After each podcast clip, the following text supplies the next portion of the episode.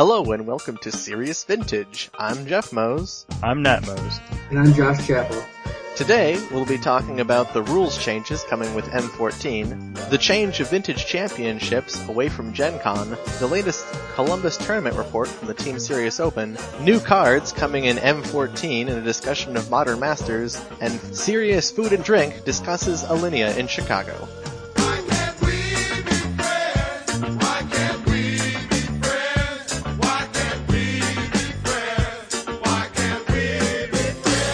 Wow, we have quite a show today. We, we have a lot of topics to get through and, you know, we don't want to take three hours to do this, so let's get right on it. Um, Let's do that. the, the big thing coming out late last week was the announcement of rules changes that were coming with M14.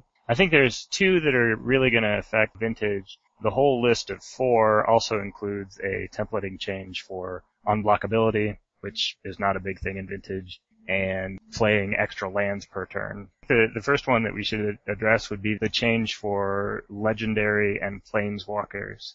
Yeah, this definitely seems like the most significant to vintage, I think. Just because of, I mean, first of all, we should probably say what the change is for anybody that missed it. Right. So- The brief version is that legendary now looks, uh, well, legendary and planeswalker rules now look at each player individually rather than the entire game, which means that each player can control a planeswalker named Jace or can control a permanent called Tolarian Academy. And those are probably the most important ones that Right. we'll run into repeatedly. Right. Because, uh, Jace is a Vindicate for Jace on a regular basis, and Tolarian Academy is Sinkhole for Tolarian Academy on a regular basis. What, Right. what Jace isn't, isn't a Vindicate for Jace. It's a four mana, extremely narrow Dreadbore, Yeah, right. it's true. which is terrible. yeah, yeah, it, it always feels like, it's really depressing to legendary rule Jace, is what Right. it comes down to. So, so you guys are, are on hmm. board with the, instead of killing the opponent's Jace, you get your own Jace. So you I both think have I'm, Jace. I think I'm okay with it. Like, I, Or I Tolarian appreciate, Academy or I appreciate what it's trying to do. I, I, I will admit, on Thursday night, when I read the article, I thought the sky was falling, and then Really? I climbed up It's, out of the rubble and realized that it just really doesn't matter. I mean, it's sort of a failure of flavor, right? I mean, Correct. We're, we're looking at, you know, we're thinking about creatures, like legendary cle- creatures are supposed to be one of a kind. Like you only get your one of Umezawa's Jitte because there was only one Umezawa and he only had one sword, that sort of thing. Right. Yeah. And so now in a game of vintage, you know, both players can have Umezawa's Jitte. And in a game of five player commander, he, all five players can have one, which, I mean, he, who really needs that many swords, right? Well, I, and I think, in speaking to the flavor, that it's things like this are going to be inevitable when you, from a game design standpoint, when you design a game that like outlives itself by like 15 Right. years. Eventually, things are going to change, and you're going Right. to have to to do things like this. Well, I, I, I think that's part of it. I think this is going to be an interesting new way to build legendary creatures and planeswalkers, or legendary permanents and planeswalkers. They can do a lot more neat things as far as design, like we're talking about upgrading legendary permanents so you can have, you know, a one drop legend that upgrades to a two drop legend when you play it, that upgrades to a three drop legend, that sort of thing. This also opens the door for legendary dual lands. It does indeed. Yeah. I think I agree that it's a major flavor fail, um, but overall, I think that Wizards is ultimately more interested in maintaining a cohesive and fun interactive game. Right. And I know that th- there were a lot of people who didn't really like the leg- Legend rule the way that it was. Like it just didn't, didn't make a whole lot of sense to use your legends like that. So, is it a perfect solution? I'm not sure, but I think it, to me, it's workable. It'll lead to, to, to more interesting game states. In other formats, you know, sometimes you have you're drawing other planeswalkers and games go long and they're dead cards and really they're no longer dead cards because you can do kind of a negative, you know, thing on your planeswalker and then just play another one and get rid of the one that only has one loyalty. Mm-hmm. Right. Mm-hmm. So Yeah, that, that that's the other important part of this rule is that if you play a second legendary permanent or planeswalker of the same type that you control, the one that was that No, comes you out. Oh, you decide? Yeah, you pick. yes, Oh, do my bad. you want. you pick. Okay. So, so one of them dies and one of them stays and you pick. Yeah, that's why the uh, that, that's why the uh, Dark Depths uh, Thespian stage combo works. Oh, I thought the Thespian stage worked because it was the latest Dark Depths in play, but apparently I'm Uh, wrong. I suppose that's true, but no, you actually get to decide. So you could you could choose to sacrifice either. Yeah, I guess we should back up. The uh, part of this change, part part of this rules change means that there's a new combo possibility with Dark Depths, which obviously is m- most used for making Marit Lage 2020 flying indestructible tokens. Dark Depths now works with Thespian Stage, and we'll I think we'll probably write this combo down in the um, text part of the show so that we don't have to explain it all basically they now combine together to make an uncounterable 2020 token. Rather than playing Vampire Hexmage, which is counterable and can be removed, that sort of thing. So, And uh, ultimately just isn't a very good dude when you don't have Dark Depths. right, yeah. Not that Thespian stage is great when you don't have Dark Depths, but it's probably not. at least it doesn't come into play tapped and it taps for one mana, which I Dark Depths doesn't. Right, right. So, I mean, the possibility of this combo entering Vintage in a, probably a workshop deck or landstill deck, something that's going to be, or, yeah, an entirely new shell that's going to be using this combo. Um, I, I think that's, that's got some interesting possibilities. I mean, in, in the, the whole Planeswalker legend thing, from a broad spectrum, if you're playing with more than one of, of a Planeswalker or a legendary permanent, Right. it's going to lower the amount of dead cards that you draw over the course of a game. I think we can all agree that the less, the, the lower amount of dead cards that you draw is better. Right. Yeah. Oh yeah, I mean, think about, uh, Vendilion Clique. I mean, like, a lot of times you would limit to two or three of those so that you didn't draw extras. Now you can go ahead and play four, and if you attack with your Vendilion Clique, um, you can play a second one to untap and do the duress effect again. This Yeah, also, I mean, Vendilion Clique is, is, was already really good. Right. now it's just better. Right. Now it's better. Uh, I, I think that this also, this also helps out people who are forgetful and just play a second Clique into their currently existing Clique. Now they don't lose both of them, they just lose Right. one. I, I've definitely seen games of Magic a while ago with both players having Jitte in play. It's been pretty awesome. Right. yeah. So now that's his, now that's legal. That Yeah, seems it's good. totally legal. Yeah. Yeah, so I, I, I think this is going to be a overall. There's going to be some strategic different, well, actually some tactical differences as far as how things are played, but I really don't think it's going to mess things up badly. No, ultimately Um, it just changes things. Like I don't, I think that Right. the only big losers here are Phyrexian Metamorph and Phantasmal Image in how they were sometimes rarely played to, uh, Oh. to legendary rule kill things. Yeah, Phantasmal Image doesn't really play it anyway all that much. Yeah. But Phyrexian Metamorph, okay, so with Phyrexian Metamorph now, if you're a workshop player, you use Phyrexian Metamorph targeting, say, your opponent's Griselbrand. Um, now you get your own Griselbrand. Yeah. Is that better or worse than killing the original Gri- I, I think it's better. I think it probably is too. because I think that as as shops, if you, if you get that opportunity, which I don't know why you have that opportunity, but clearly you just got it because your opponent played Griselbrand and then passed the turn, you can play out enough lock pieces using the cards that you're about to draw that Maybe. they will probably have a hard time exercising their Griselbrand through that. Yeah. I, I feel like it's worse. Really? I feel like your opponent just draws cards off their own Gristlebrand and kills you anyway. Yeah, but you wouldn't have the opportunity to legendary rule metamorph it anyway in that case. Right. Yeah, I, I mean, I, I, frankly, that if your opponent has Griselbrand in play, you're probably going to lose anyway, whether you copy it or remove it. So, I don't know. I, Right. Yep. it could go either way on this, and I'm sure it depends a lot on what the rest of the game is doing at the time. So. I'm sure that we'll find out because this situation will come up. right. Well, let's talk about the, the other only relevant rules change, uh, Yep. would be the sideboard construction. Mm-hmm. Yeah. So what changed there? So now you have to have at least 60 cards in the main deck and up to 15 cards in your sideboard. Okay. And for subsequent games, um, you don't have to keep the same amount of cards in your main deck. Okay. Does that make sense? Yes, it Yeah, does. yeah. So so you can go into after game one, you have 60 cards in your main deck and 15 cards in your sideboard. You can go into game two with 75 cards in your main deck and zero cards in your sideboard. Or the reverse of this is going into game one with a 75 card main deck and a zero card sideboard, and then game two you take out 15 cards, you have a 60 card main deck and a 15 card sideboard. So Hold essentially, yeah. Is that one right? Yes. It is right? Yep. Yep. Okay. It presents interesting situations, and I think that the, my big question coming out of this is,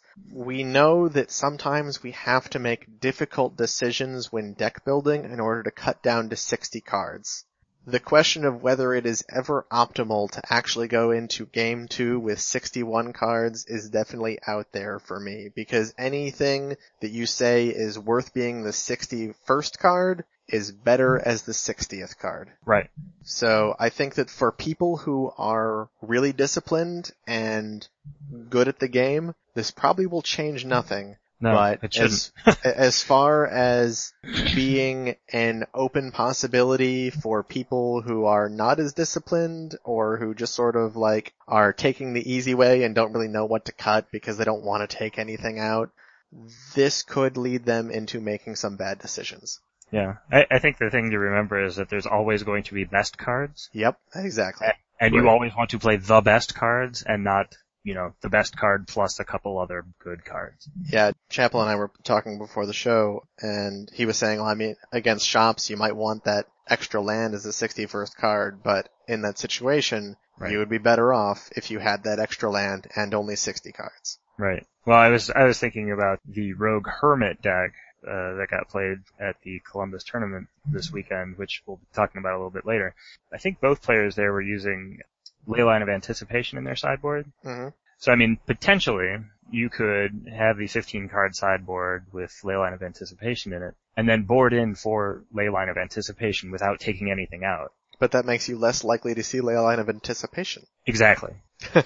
so I don't know. I mean, every every time I think about this, it's just like I still only want 60 cards in my in my Yeah. main deck. Yeah. It's definitely interesting. Yeah. Um, you know, and, and I, you know, it adds a different layer, and I mean that's cool. The thing that I really don't like about the article is they say the real benefit of this change is basically if you miss sideboard and Right. now you don't get a game loss. Well, that's a rule. If you choose not to follow the rule, you should be punished. You shouldn't change the rule.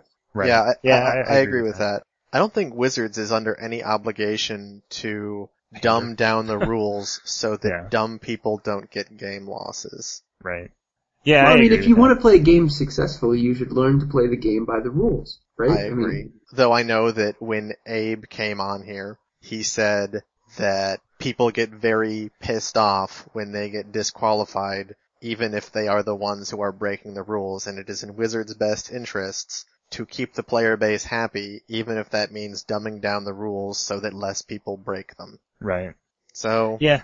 I don't know. I, I, I, I'm, maybe we're all just elitists and we think that everyone should be held to the same standards. I but- think we're like in, in baseball, cranky. you could you can only take steroids on Sundays, but you can still legally play baseball, and then you're good. I, I, I'll stick with old and cranky rather than elitist. I'm, I'm, I'm better with that. I, I think the other thing, I mean, we do have to remember this does open up some interesting possibilities. I mean, someone could develop a sideboard tactic around this that does work and does utilize the, you know, variable number of cards. Right. And that's cool. That's the part I really like. Right, yeah, that would be neat. And I, I mean, the, you know, you're talking about things like, you know, playing a bunch of tutors that you would be able to find a bunch of one-ofs and then board out some of your one-ofs in games two and three that you don't need. I mean, that, that all seems kind of neat. I'm on the fence about this one. I think it, I think it will end up being fine, but I could see it causing some problems. I don't see how it could cause problems. How do you think it could cause problems? I don't know. I just think that you're gonna run into. I think there would be some cases of it coming down to you know one player's word against another as far as sideboarding goes, and I don't know. I don't. I don't know exactly what would happen, but I don't know. I know, It makes me nervous when they change things. I know Abe was worried about it because of the possibility of people, basically people showing up with odd combinations of sideboard and main deck Right. and how it, it becomes increasingly hard to track what is where Right. in, in deck checks because that's so variable now. well, it seems like it just doesn't matter. Yeah, I, I, I guess so, but uh, game one still matters. Right. Like the sheet has, has Which to is reflect dumb. what's going on in game one. I, I sympathize with him there and, Yeah. and what this could po- possibly mean for that.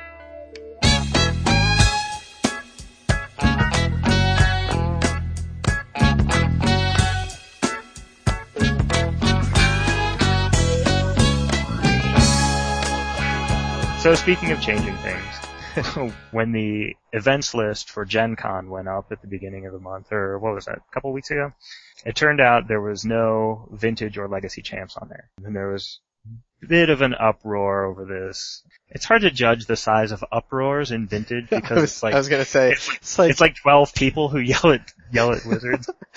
but anyway, so the the thing is, Wizards did not schedule either of the older Eternal formats for Gen Con and have since announced that they are going to have an Eternal weekend of Vintage and Legacy elsewhere. And you're supposed to find out about that this week, which probably means tomorrow, unfortunately, so it doesn't get to be on the podcast. And happy 20th anniversary. Right. I think ultimately what happened here is this. They were keeping it on the down low because the event that this is going to happen at has not been announced yet. Right. And someone forgot that Gen Con was going to post their events list on, I think it was May 1st. Yeah. Uh, and that just fell through the cracks and suddenly their information was leaked before they were prepared to actually make the announcement. Wait, Right. wait, you, you haven't heard about Grand Prix North Korea yet? oh man, I'm so there! Uh, Um, No, you're not. So, so this is just something that I think that there was a corporate fail that Yeah. a bunch of people just missed this because they all assumed that someone else had checked this out and, and made and verified that they were safe and holding That- off. That sounds right from a corporate perspective. Yeah, Uh, because yeah, yeah. co- corporations are amazing at assuming something is covered when it actually isn't. Right. The real problem here is actually not that they didn't have champs at Gen Con. The real problem is that they didn't tell us this until three months before Gen Con. Um, Right.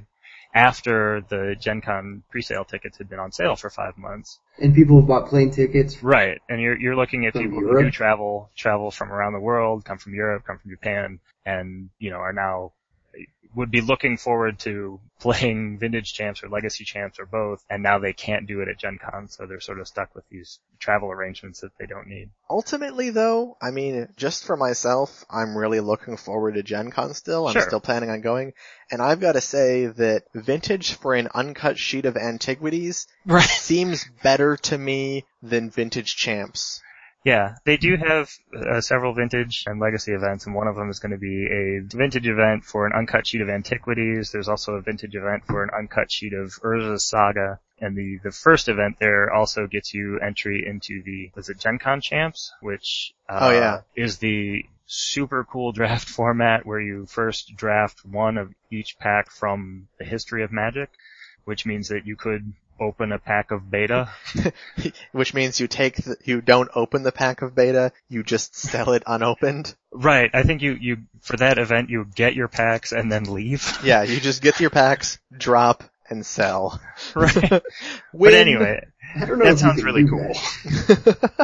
yeah, it's it's a really cool idea. I'm impressed with the events that they have turned out, even without champs there. Plus, I've already gotten permission from my wife to hang an uncut sheet of cards on our wall. Yeah, me too. In the bedroom? Not on the in ceiling. the bedroom. Um, and I think the other thing is that I feel like those event, or at least the first event, the uh, uncut sheet of antiquities event, I feel like that's going to sort of be the de facto vintage champs event at I agree. Con. Like I think a lot of people, I mean, I think most of the people who are going to play in vintage champs are still going to play in that, and it's still going to end up being. Uh, I don't know if it'll be a hundred plus people, but it would probably be close to that. And I think it's going to be a good representation of Right. vintage from around the country with very skilled players turning out. Right. Yeah, I, I expect that event will be fine, and I'm looking forward to it a lot, along Yeah. with the rest of Gen Con. And and that said, I mean, while we're on the topic of Gen Con, if anyone listening to this has a hotel room downtown that they don't plan on using, please let us know because we will take it. Yeah, we're badly looking for a hotel room right now. Indeed. It, it's funny because we were like, oh yeah, or at least I was like, yeah. well, Vintage Champs was canceled, therefore there should be some hotel rooms opening up, right? no, because 10 vintage players does not constitute a lot of hotel rooms. if only they were all sharing two rooms and could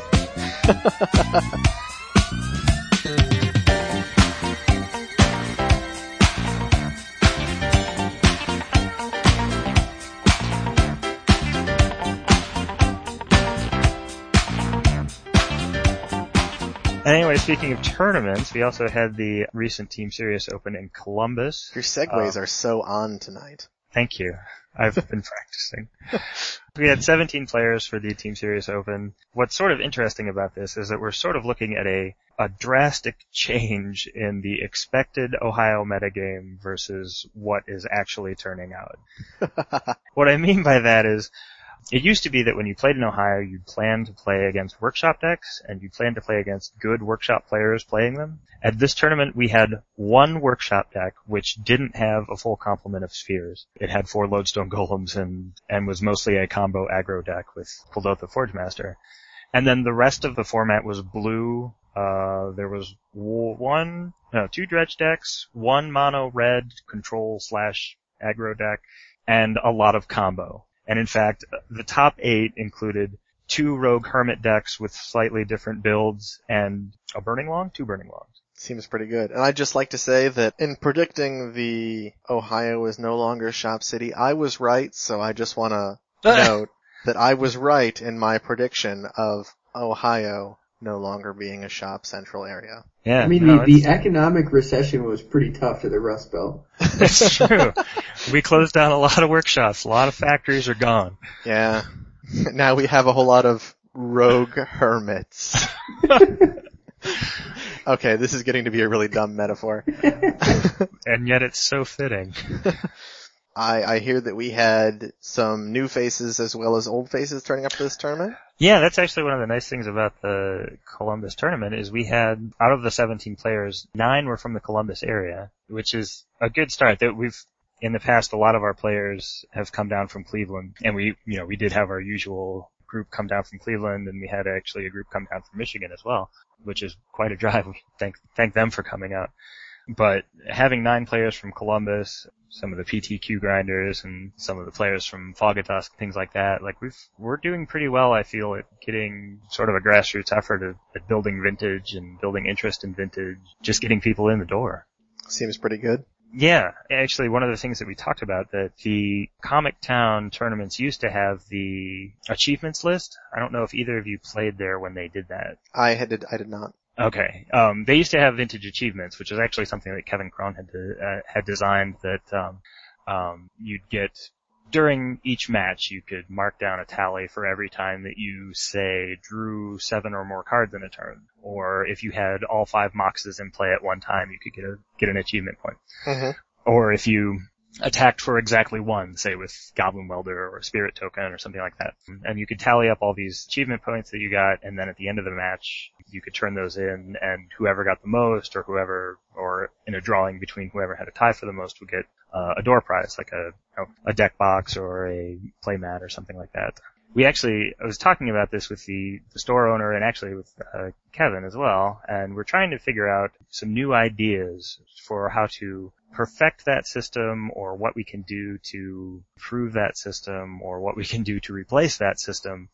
I know that there were people at the tournament who missed it. We didn't do it this time and there were people who missed it. Really? They commented on, you know, where were the achievement lists, which I don't know if that actually means that they missed it or mentioning it ironically or whatever, but you know, so we didn't do it this time and we're, we're trying to figure out a way that not only that we can bring this back to the Columbus tournaments, but that we can start this as a more vintage wide effort to build interest. hmm I mean, sort of you have this, have this vintage game and you want to, you know, attract additional players sort of from the EDH realm where they have, and they have similar achievement lists in some areas. Yeah. This is just something that we've been talking about and thinking about. If anyone has any ideas or they should feel welcome to give a comment or talk to me or Kevin Cron and let us know. Kind of, kind of in the same line, not not really, but you know, I noticed that yeah, I wasn't at the tournament, but I noticed that at your discussion uh, Mhm. at dinner, I think afterwards, you posted some things that came up that I thought were the two that I thought were the most interesting were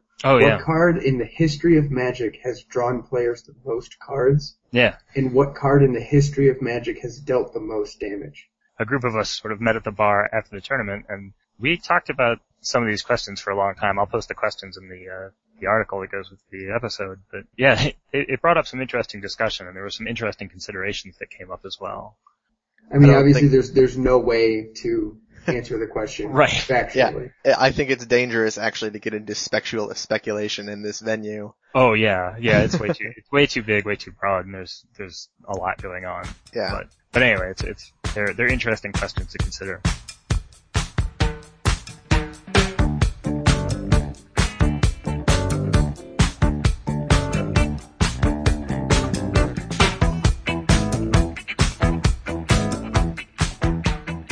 Moving on from the, the tournaments, we should look at some of the upcoming cards in sort of both M14 and the Modern Master set, which are coming out this summer. I think they've had some interesting cards for M14. I think that there are some interesting cards, but I think think that could be there is an interesting It- yeah, it's, it's it's a core set. We can't really expect a lot from a core set because I mean they save actually interesting and unique mechanics generally for expansions. I, I don't know that that's necessarily true. I think that they, I think that a lot of the core set cards end up being powerful because they're more simple. I guess there's that too. Like our first card, Young Pyromancer, is fairly simple when it comes down to it. Right. But I, I think Um, the ability is actually pretty powerful. It's, it's a fairly aggressive card. Young Pyromancer is the answer to that question that we were asking earlier about what's the one in a red Yeah. drop. for Yeah, I was red. thinking that too. I, You I love that this them. card costs two mana and not three mana. That's, Yeah. I agree. That's great. And it's a 2-1. Yeah. It's a 2 mana 2-1. Like by itself, that's already okay. hmm well, I mean, not vintage okay, but okay. right. No, it, it, it's it's decent. I mean, it, it puts it on the right curve, Right. and it's appropriate. Nat, what's the card? Young Pyromancer costs 1 and a red, uh, for a 2-1. Uh, whenever you cast an instant or sorcery spell, put a 1-1 red elemental creature token onto the battlefield. Right. So you make little tiny fire things. Yeah, I, I can exactly. see this going a couple of different ways. I mean, obviously in limited f- uh, formats, this is going to be huge because it's just free dudes. In vintage, seems a little bit weaker because your opponent is casting cool things like Ancestral Recall and Time Walk, and you're getting, well, a little 1-1, Well, wish, wish they you- were saprolings. I think what you have to look at is sort of compare it to, say, Quirion Dryad. And Quirion Dryad is good because it's a storm spell that you play before you play your other storm spells. hmm Well, the Young That- Pyromancer also says you only, so it doesn't count Right. your opponents. Oh, is it really? Oh, Yeah. I was under the impression that it was a punish your opponent for pa- for casting No, spells. no. No. no. My bad. Yeah, it's okay. The card's But totally not vintage playable. I, I guess it's not. playable. So there are two ways that this card can go. There's the aggressive deck that is using Right. this to bump up the clock, and then there's the other deck that is a combo deck that is using these creatures it is creating as a fuel for something. I think those are the same deck. I think the other thing that you're missing is that it could be used against workshop decks. Because it turns any spell you have into a permanent, which is good against both Tanglewire and Smokestack, and, Oh, that's a good point. and blocks Lodestone Golem and things like that. I was just thinking about like sack dudes for mana, sack dudes for cards, whatnot. no, I mean, that- it- it- that's I not really going to would've- happen. I would have liked to see the elemental creatures also have haste. Hmm. That'd be pretty good. That would be really powerful for one in a red, two one. I, I think one thing that this That's card still could, not really powerful though. right. I think one thing this, this card could allow would be something like a old Groatog deck, except it would be able to play red more instead of green, so you wouldn't need to focus as much on getting green out. It could instead play things like Lightning Bolt and Ingot Chewer rather than going so hard into green. Things that Your are already Ingot Chewer very won't well trigger established. your Pyromancer. What's that? Your Ingot Chewer will not trigger your Pyromancer. That's okay. But you're firmly into cards that are good in vintage. Right, I'm, I'm talking like blue-red tempo deck. Yeah, I think gr- that seems good. green has a hard time sometimes in that Right. regard. Speaking of green. Okay. the, the one card in M14. Right, this is Chappell's card. This is the one Yeah. that he thinks is actually going to make a difference. Yeah, it's a it? sorcery. It costs three colorless and two green. Target What? creature gets plus seven, plus seven, and gains trample until end of turn, and it must be blocked this turn. Yep, the card this- is insane. This is it. This is the one. So good. And I think that the big part of this card is the art, right? Yeah, That's, yeah, that's the only reason I'm playing it. yeah. It's got a giant cat diving into a fishbowl with some merfolk in it. Man, enlarge is gonna be so good. I mean, if you've got a land, a Mox Emerald, a Mox Ruby, a Lotus, a Raging Goblin, and an Enlarge on turn one, that's eight damage. Boom. That's a good point. Yeah. That's that's really really strong. If you save it until turn two, you could play Berserk too. and then you could have emptied your hand for only 16 damage. Yeah. Um, the actual green card would be Scavenging Ooze, which is Right. a reprint out of the what? What was that printed in originally? It was in Commander, I know, because I had to scour the internet for Oh, for right. uh, Devour for Power decks. Yeah. Yeah. Because Scavenging Ooze, just that one card, was worth more than the Devour for Power MSRP. Yeah. And now it's not. Yeah, they're No. reprinting it. So good job, Jeff. Yeah, I won on Yeah. Speculation. Right. But Scavenging Ooze is a, has already been played in Vintage, I think most notably in the rug decks and sort of the, the junk decks, black, white, green decks, where it's a sort of a ancillary graveyard hate card as well as a pretty strong attacker. Scavenging Ooze just does a lot of stuff Right. for It does. one and a green. Yep. He's a really powerful contender on the board, and he's really unassuming when he hits the board, but then you immediately realize how big of a threat that he is. Right. I don't play a lot of standard, but it's going to be interesting how the interactions from scavenging ooze being in standard and using the stack, um, Right. you know, change that format. I don't know if there are any things currently that really use the stack, but I mean, this is huge. Yeah, this is going to be a lot of stack stuff. It's also interesting just that it's being reprinted and is going to lower the cost of this once $40 card. Right. Yeah. Although that's not usually a concern for vintage. Like I think it's, people generally want to own the actual cards and are Right. you know, will I'll look forward to playing against more actual scavenging oozes rather than Plains with Sharpie on them. Scavenging Ooze is it uncommon, right? No. it's a rare. Is it a rare? Okay. I was trying to figure out how far the price on this was going to tank. But probably, Probably, yeah, probably 15, 20 bucks, I would think. yes. I guess I would be surprised if it stayed that high, but. Yeah, I I mean, it just depends on whether it gets played in standard or not. hmm hmm Another thing that's coming out in M14 is the return of slivers. Sort of. They're not quite like the slivers of old because they They're, sort because of. they're better, Yeah, they're better, but at the same time, they're losing part of the flavor that was slivers. Right. Because the dumbest thing about slivers was sitting down to play an opponent's sliver deck. yeah, because when you were both playing slivers, you mean. Yeah, exactly. Right. When they both got their own Which was- drawbacks. and It was terrible. Right. The new slivers, for anybody that doesn't know, only affect sliver creatures that you control. So Right. there's none of the crossing the battlefield that old slivers had. But what it means is that they've reprinted some of the meat and potatoes slivers that every sliver deck ran, which Right. means the that notable one would be predatory sliver, which Yeah. is Right. effectively muscle sliver. muscle sliver, which Correct. means that in eternal formats you can play four muscle sliver and four predatory sliver to get and four really, of the white one. yeah, eh, to get really beastly slivers really fast. Yeah. I think this actually has some legs as a vintage deck. I I know it doesn't get played all that often, but every once in a while it'll show up. Not not necessarily top eight or anything, but it'll show up. And Is, isn't slivers in eternal formats just like a worse merfolk? Uh, I think that it generally perceived as that because Merfolk have not maybe as much of the aggro power, but they have a lot more control power. Well, I mean, your island walk is going to be bonkers. yeah, Yeah, it's true. better than flying in a lot of cases. Yeah, Yeah.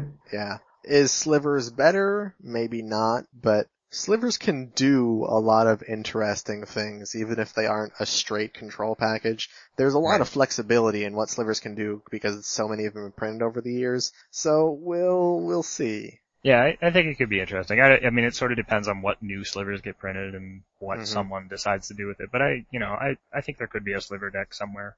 Yeah. Plus you have infinite mana and dudes combo in Sliver Queen and Hearthstone and Ashnod's Altar. That's not gonna happen. I don't think they're reprinting Sliver Queen. that doesn't mean, that doesn't matter for eternal formats. Yeah. I- Actually, I- they, they can't reprint Sliver Queen because she's on the reserved list. Meow, meow. They printed her as an oversized commander card, specifically getting around the reserve list by making it not tournament legal Playable. because it was oversized. Awesome. Yeah, so I, I think actually, looking at our list of M14 cards, I think a lot of them are green. yeah, it's true. I was I was reading that down, and the, the next two are In- both including green. enlarge. Yeah, including enlarge. But um, the next one- Euphemisms aside, Yeah. the, the next one being uh, Savage Summoning, which is basically it makes your it's uncounterable itself. It costs one green, and it makes your next creature card uncounterable, and it comes into play with a one-one counter on it. Does it give it flash too? I think it does. Yeah. Yeah. I don't really know that this is an actual vintage playable card. I, think I don't it would think be, it is. No, I think it would be interesting as a Tarmogoyf enhancement and haste. That's that's exactly what I see it as too. Yeah. Because in, in a situation where you want to play your Tarmogoyf, especially since other decks in Vintage do play Tarmogoyf, you suddenly have the edge when your Tarmogoyf is savagely summoned with a plus one plus one counter on it. Right. You you've Yeah, that- instantly won the Tarmogoyf war. Yeah, I think that ends up being interesting. And the other thing is that Tarmogoyf, without this, uh, well, Tarmogoyf by itself, it's just a beater, as they say. So it doesn't, you don't necessarily want to tap out for it if you can avoid it. And this Mhm. actually allows you to play it at the end of your turn, or Yeah, at the end of your true. opponent's turn, which is, I mean, not a huge benefit. It's not like you're gonna, I mean, you're two for oneing yourself here. But, uh, it's got some interesting tactical applications, I think. It seems okay. Yeah, I think it's fine. I'm not gonna worry about it in vintage. I don't think it's actually gonna see play, but Yeah, it's It's it's it's, too much of a loss of card advantage to be playable in Vintage, but it'll probably splash in other formats. Yeah. Finally, for what we have spoiled right now, they also have the next version of Llanowar Elf. So you can now play 12 copies of 1-1 green dudes who make green mana. What does this guy do? He's a Llanowar Elf. Oh, is he really just straight Llanowar Elf? Llanowar Elf with a different name. Oh, well, I, That's- I mean, that's neat. th- there's some, some viability for this already since Elves is a deck and, but But do do we really think- need the I think the you just ninth choose- through I think you- I think you just choose which Llanowar Elf variations you want.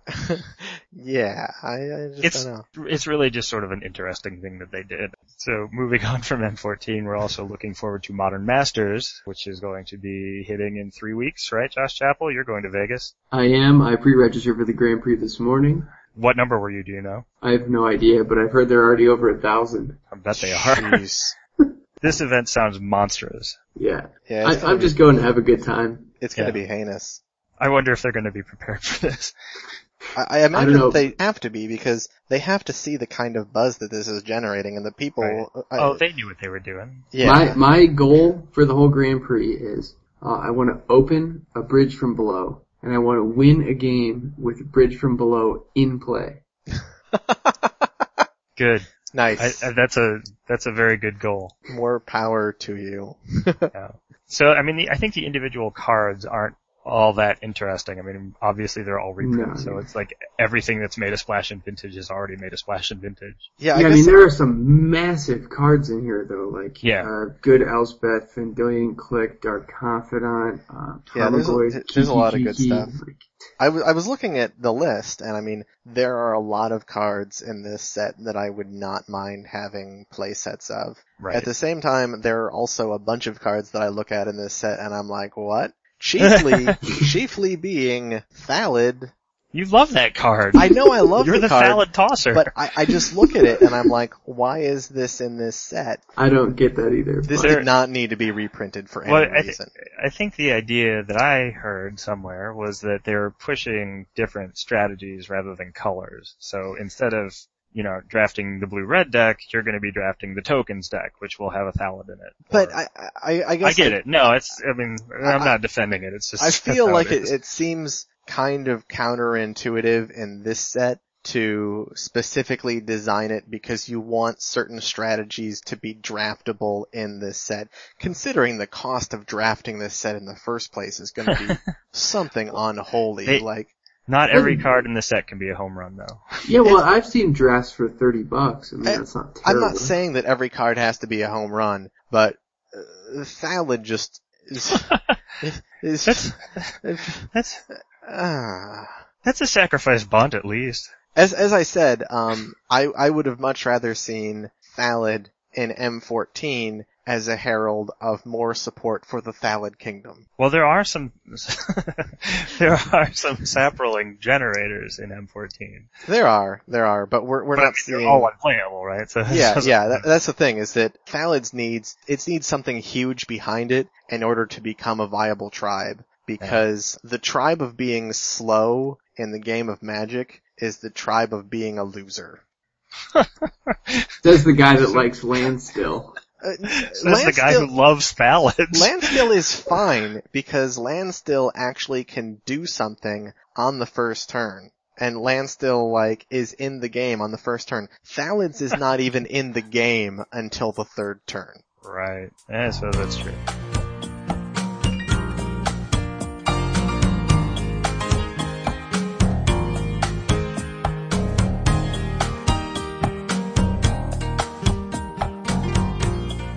Anyway, talking about expensive things. Um, Like Thallids. yeah, no, like like I've- modern masters. I've got dozens of them. I know. So moving from expensive modern masters to expensive food and drink, I know that a lot of the Team Serious guys have been planning on a trip to Chicago in the fall to go to Alinea. We had to Josh look up the pronunciation on that. Josh, Yeah. Chadwick, you are one of those people. What do you think? I am. So I think we've been talking about it, uh, Jerry Yang and I and Jimmy McCarthy for, I don't know, probably at least a year and a half. I, th- I think so. J- Jerry keeps Yeah. on being like, so when are we going to get that uh, outing together? And What? it's happening. Why don't Yeah, you tell so- us a little bit about Alinea, Josh? Well, I, I just finished reading the book, and so the chef of Alinea, Grant Achatz, wrote a book called Life on the Line because he it's about him being a chef, and then he gets tongue cancer, which Oh is my. a pretty terrible thing to get for a chef, For a chef, especially yeah. when you're chef of what the sixth best restaurant in the world, three Michelin stars. I mean, it's that's pretty bad. So really, me reading that book got me excited to go, and today. Jerry failed on some flying fig reservations in Cleveland, so I was Ah. able to use his guilt into convincing him to buy Alinea tickets. So Nice. So you have to buy tickets to the restaurant? You do, yeah. So uh, I have paid three hundred and twenty-five dollars for a meal I have not yet eaten. Wow. So- how does it feel after that? I'm not worried about it. It's very strong. so, what do you get in the meal? I have the menu up here. and yeah, so the, like- the menu is, is you, you get the, you know, it's a chef's menu. It's, I don't know, I think it's like an 18 or 18 course tasting menu. yeah, it looks like it's about 18 courses. One, two, Wow. three, four, I guess I have to bring this up. 20. Yeah, I mean, I it looks think like it's- I actually think it's 20 courses. Yeah, I think it's a solid The one I three to four 20 hours of eating. Yeah. Um, I mean, and you know, the restaurant is known for kind of being avant-garde and doing new things. I mean, all their serviceware is designed specifically for their dishes. I'm really Um, excited about this lamb dish that just has um, Lamb? the, the biggest interrobang I've ever seen. Yeah, they, on their menu they have a, a lamb dish that says lamb, and then it's followed by looks like uh, eight periods, five question marks, eleven more periods, and then eleven exclamation points. I think the idea is And like sounds those are all the ingredients in the lamb dish. I think the lamb dish has like a ridiculous amount of ingredients. Or Oh, it's really? actually spam and it's just like, this is lamb? Well. They, I mean, they, So they, the- they have some some other interesting looking things on here. So here's the the lamb dish has 86 separate ingredients Oh, Ah. wow. or 86 different components. That's Interesting. different. That's, But that's yes. crazy. So, so they also have some things on here. They have Squab, inspired inspired by Moreau, which I assume is the artist. They have Balloon, which consists of helium and green apple. The the black truffle explosion. Yeah, with Yeah, I romaine saw and that. parmesan. Is, is that safe? Yeah, I believe so. That's how, actually how they make their money is they kill you after Oh, meal okay. 16. ah yes, serve the black truffle explosion. and they, they have Woolly Pig, which is uh, some concoction of fennel, orange, and squid. yeah, I mean we've been talking about eating here for so long that I'm just psyched to finally be able to do it. I like that this also has fiddlehead ferns in it. Those, I've always wanted to try those. Those sound good. Well, I mean, you know, we're going to Labor Day weekend. I, they, they won't be available in the fall because they're a spring thing. Oh. But, uh, yeah, I mean the, the menu looks insane. How, how often does the menu change? I think they just changed, you know, whatever. Huh. Uh, it's it's basically like at the the kitchen's discretion. Yeah, sure. So when are you guys going? Uh, Labor Day weekend, Saturday, we're going to, uh, we have reservations at 5 p.m. and we're going to eat probably for three or four hours and then after that we're going to the Avery, which, Aviary? Aviary, Sorry. which is their cocktail bar. What are you expecting to get out of this meal and cocktail evening? I have no expectations. Fun. Oh, okay. That's, that's probably good. Yeah, I mean, it's a lot more exciting than money sitting in a savings account. That's true. no, I, I think it sounds really cool. Like I Yeah. said, if I, if I had the $325 to burn on a meal, I'd do it. So wait, it's it's it's 210 I see on the menu. Where does the last 115 come from? So you have to pay taxes in And- and the Chicago. tip. So any any meal, and it also includes includes service. Oh, Yeah. does The does it date. include the the trip to the aviary? No, Okay. Yeah, you wish. it does not. Hey man, the I aviary also has a ten course cocktail menu. Oh my. Which you're also doing? How much is that? We're not doing that. Could You you, imagine. Jerry Yang after ten drinks? Yeah, I think I saw it about three weeks ago. Yeah, and he seemed fine in comparison. yeah. He was just he was just being regular Jerry Yang. Yeah, I'm, I, I think this is pretty cool. Hey, uh, we'll we'll put some pictures up in the. Uh, Yeah, I mean the dessert The they article, I paint think. they paint the dessert on your table. I mean the I'm real- picture of that painted dessert is is ridiculous. I'm really curious how that works. I, I want to know whether you just like whether you fork and knife it like classy people, or whether you just manhandle it. I, I think they probably tie your hands behind your back, and and then you just mash your face into it. you have to peck peck at it like a chicken. Yeah, yeah. yeah. Yeah, so we'll we'll we'll definitely look for the return report from you in what And I'm looking forward three to months, it. Well, four months. and that's the that's the great thing about Chicago. I mean, I'm sure we'll right. you know obviously spend a ridiculous amount of money on this dinner and then also eat amazing food for 20 bucks the rest of the weekend. So Right. Mhm, Right. mhm. Yeah. No, it sounds really good. I'm I'm interested to hear how it goes.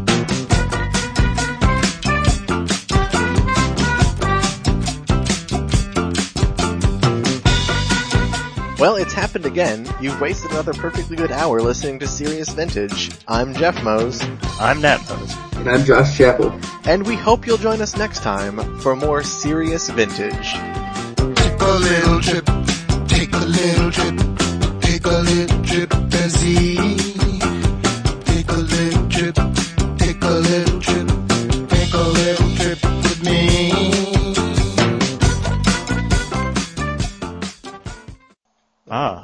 Alinea. Alinea. Alinea. Alinea. Alinea. Alinea. Alinea. Oh, I bet we can find out from this video. Alinea. Alinea is a They- they typographical really symbol, have- otherwise known as a pilcrow. It's Alinea. I told you. That's idiotic. no, Nat, it's idiotic. you win.